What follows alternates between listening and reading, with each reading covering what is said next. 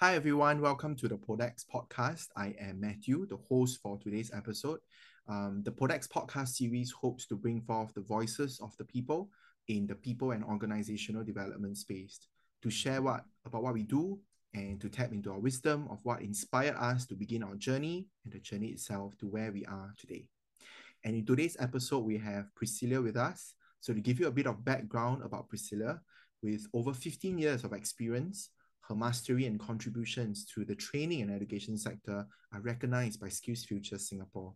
In 2017, Priscilla was appointed as a specialist adult educator under the Adult Education Professionalism, a Professionalization Initiative. Her experience includes partnering with the business to bridge the skills gaps as an internal learning strategist and as an external consultant. Priscilla specializes in creating workplace learning solutions in her interventions as she believes that learning is beyond the classroom. Priscilla is driven by the fundamental belief that learning is a continuous journey, and as a practitioner in the training and learning industry, she must walk the talk as a lifelong learner. Thus, she constantly pursues development opportunities, with the most recent being her master's in learning and professional development. So, without further ado, let's welcome Priscilla. Hi, Priscilla. Hello. Hi, Matthew. Hi, everyone. Thanks for having me on the podcast. Glad to have you here with us. So, um, first question What motivates you to be in the P and OD space? Well, I would say the five P's. The first being people, um, I love meeting people and helping them to bring the best of um, themselves out. Um, the second P, it is to partner the business. So seeing things from the business perspective. And the third P is that I get to work on various projects, many projects. It's not a routine role, which excites me. Um, the fourth P, it is plus to add value to the organization and the business, and of course, the people I work with. And last but not least, the P fifth P, which is the process of learning. I do enjoy learning. Um, as I meet with different people and interact with them, I learn from them as well. So these are the five P's that motivates me. Wow, I think this is really nicely summarized in a sense um, for people who are keen to explore, you know, uh, to repeat what you have shared again, you know, working with the people, helping developing them to become the better better versions or best versions of themselves, partnering with the business, you know, and engaging in projects and adding value back. And of course, um, along the way, I think what you have also shared uh, in the introduction, you know, being a lifelong learner to really enjoy the process of learning. Um, in mm. your in your work that you do, maybe you can also share a bit uh, with uh, mm. audience. What were some of the challenges that you face when you're in this space or exploring this space? Yeah, sure. I think in every role, there definitely will be challenges. Um, specifically for my role, I think uh, one of the main challenges is the people also. you know, um, a lot of times when we want to do things differently, people wonder why. If things are working, why do we need to change? I think this is a common uh, challenge that a lot of people face. So this is one main challenge that I face. Another challenge that I face would be um, I think we are currently really very stuck in this paradigm, right? That learning is only in the classroom. However, to be honest with you, learning takes place at the workplace all the time. As we are doing work, when we meet with problems, when we find a YouTube video just to help you with that small part, that is already learning at the workplace. So, with that, how do we shift that paradigm, that mindset? The second thing is that after we shift that, how do we quantify learning? And it is happening all the time right?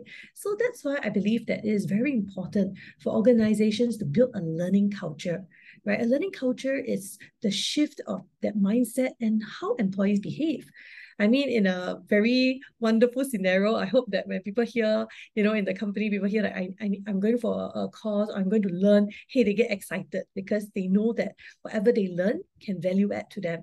But unfortunately, it's not the case. I'm not sure. I'm sure not only in my company, in most companies. Um, so that's the second challenge.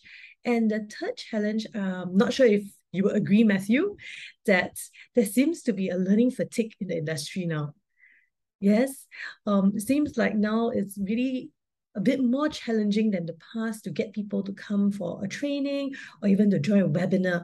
I I'm thinking it probably is because of the whole COVID situation during that two years. Every other day, you receive an email about a webinar that's happening, right? Come join this webinar, come and learn, lunch and learn, and, and, and it's all virtual. So people are feeling very tired, you know, of learning, and it seems like it's getting harder to engage them. Yeah. What do you think? Yeah. I think the challenges that you have brought across are really very real, and these are really thought-provoking pointers that um, people who are in this space um, can also reflect about you know how you know in this world that we are constantly experiencing change and at the same time people resisting changes um, mm. it can be a bit hard you know to convey the message across of um, how we always want to advocate lifelong learning and and i like the point about what you share that um, mm. we have always been boxed up in that traditional um, approach to learning where it is it, it needs to happen in a training room in a classroom and then it has to uh, do in a certain way you know and and i feel that at the end of the day uh, whenever i mean even i myself as a corporate trainer you know or even when i do training workshops in schools uh, one of the things that I always tell myself is you don't want your training workshop to be one that is just delivering head knowledge. That means mm. when people bring it back, it it sometimes if it remains here, it's considered a bonus. Sometimes it's not even here. But if it's just in head knowledge, it's a waste because it is not being translated to mm. and hands-on applied learning in their day-to-day lives, you know, in their workplaces. And I think this is when um, I, I agree that we need to relook at what how do we know that people have truly learned what they need to learn and what mm. happens thereafter post-mortem learning i mean we all go into that, oh, do a survey, how satisfied are you with the trainer and stuff like that. But how does all this then quantify in terms of um, their performances at work? Do they really benefit? Do, do we see a change in the way they deal with their work? You know, and I think this is something that is definitely worth exploring. And of course, the learning fatigue, I think it's so real. The fact that when we go online webinars, uh, even I myself as a trainer, it's so hard to make people switch on their cameras, even though it's just a one hour webinar. Or mm. people might be doing it for the sake of checking the boxes, like, okay, need to do uh, staff development, go there, show face, end of story, and that's it. You know, and people might not be able to really embrace and enjoy the process you know so i think now i think you brought up a very good point now that we are we are in transition from the pandemic back into an endemic um we have more face-to-face trainings but at the same time people also don't want to go for face to face, they don't want to travel, but yet they also don't want to do it at home through digital means because of digital fatigue. I think it's really coming back to perhaps the frequency of learning, it could be, and also not just the quantity, but also the quality. You know, you mm. could have perhaps um, a smaller amount of num- uh, times of learning, but yet we make that learning more fruitful, more meaningful, concretize it, you know, how it can be applied and not just um, you know like so much hate knowledge but it is not of contribution or of benefit to um, the workplace what do you think yeah, I totally agree. And that's why, you know, from um, the L and OD space, right? Sorry, the people and OD space, that's where the interventions or rather the solutioning is important. How can we create structures within the organization to support that learning at the workplace, right? Mm-hmm. So even if like what you mentioned we cut down on the number of long training hours but whatever that we have done in bite-sized format how can i learn this and put it back to the workplace immediately? So as i keep doing that i practice and i get better and better. I feel more confident at work. I do better at my workplace. And you know that encourages me to do again and again you know learn something small and i apply to the workplace. So it's really coming up with the meaningful kind of structure that enables and empowers employees to take ownership, to dare to want to learn. Mm. You know, hmm. maybe nowadays people don't want to learn. Really, it's because, right? I learned already for what? I tell my boss this new idea, they shoot me down. Then for what, right? You know, this is one of the typical um, kind of um, feedback that you hear.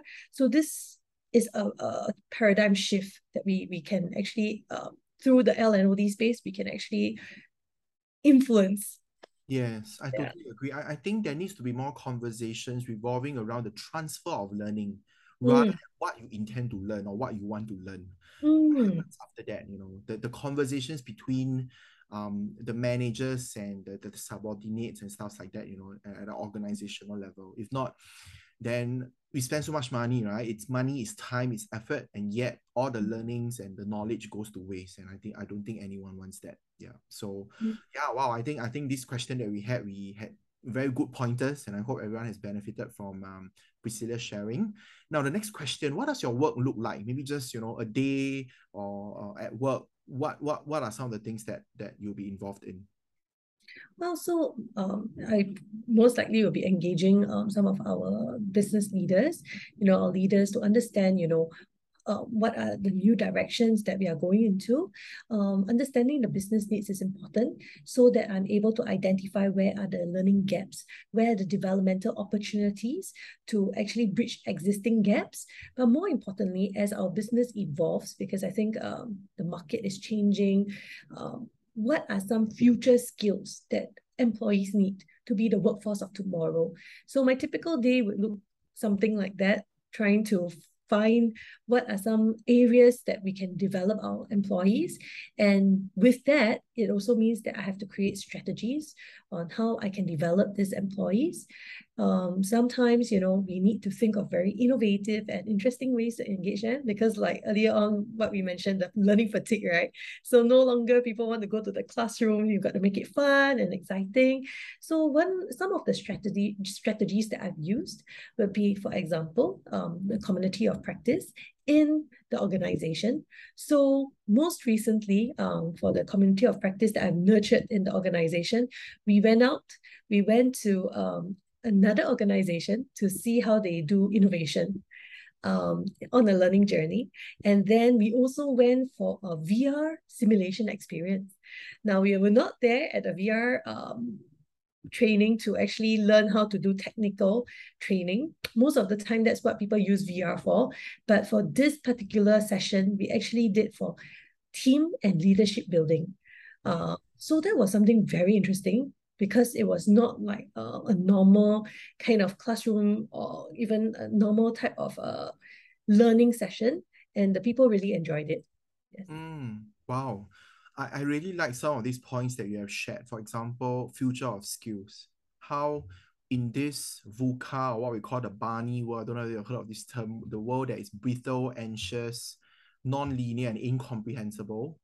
Um, we need to really embrace what are the necessary skill sets that we need to equip ourselves with, you know, with all these ongoing changes that are happening around in the world that it's no longer mm-hmm. just about the skills that we had 10 years ago, but it's always evolving. And I like the mm. point about um, building communities of practice you know, where experts or people of interest coming together and share the best practices uh, in the work that they do and mm. keeping themselves relevant and updated uh, with mm. what you have shared, you know, the new ways of learning. And I mean, using gamification. And I mean, as you were sharing, right, at the back of my mind, I was just thinking there are so many leadership workshops out there and if you do ask me to sign up for another leadership workshop, I, as a participant, may also start to question so what's so, so unique about this? Because everyone has been churning out so many content, so much content.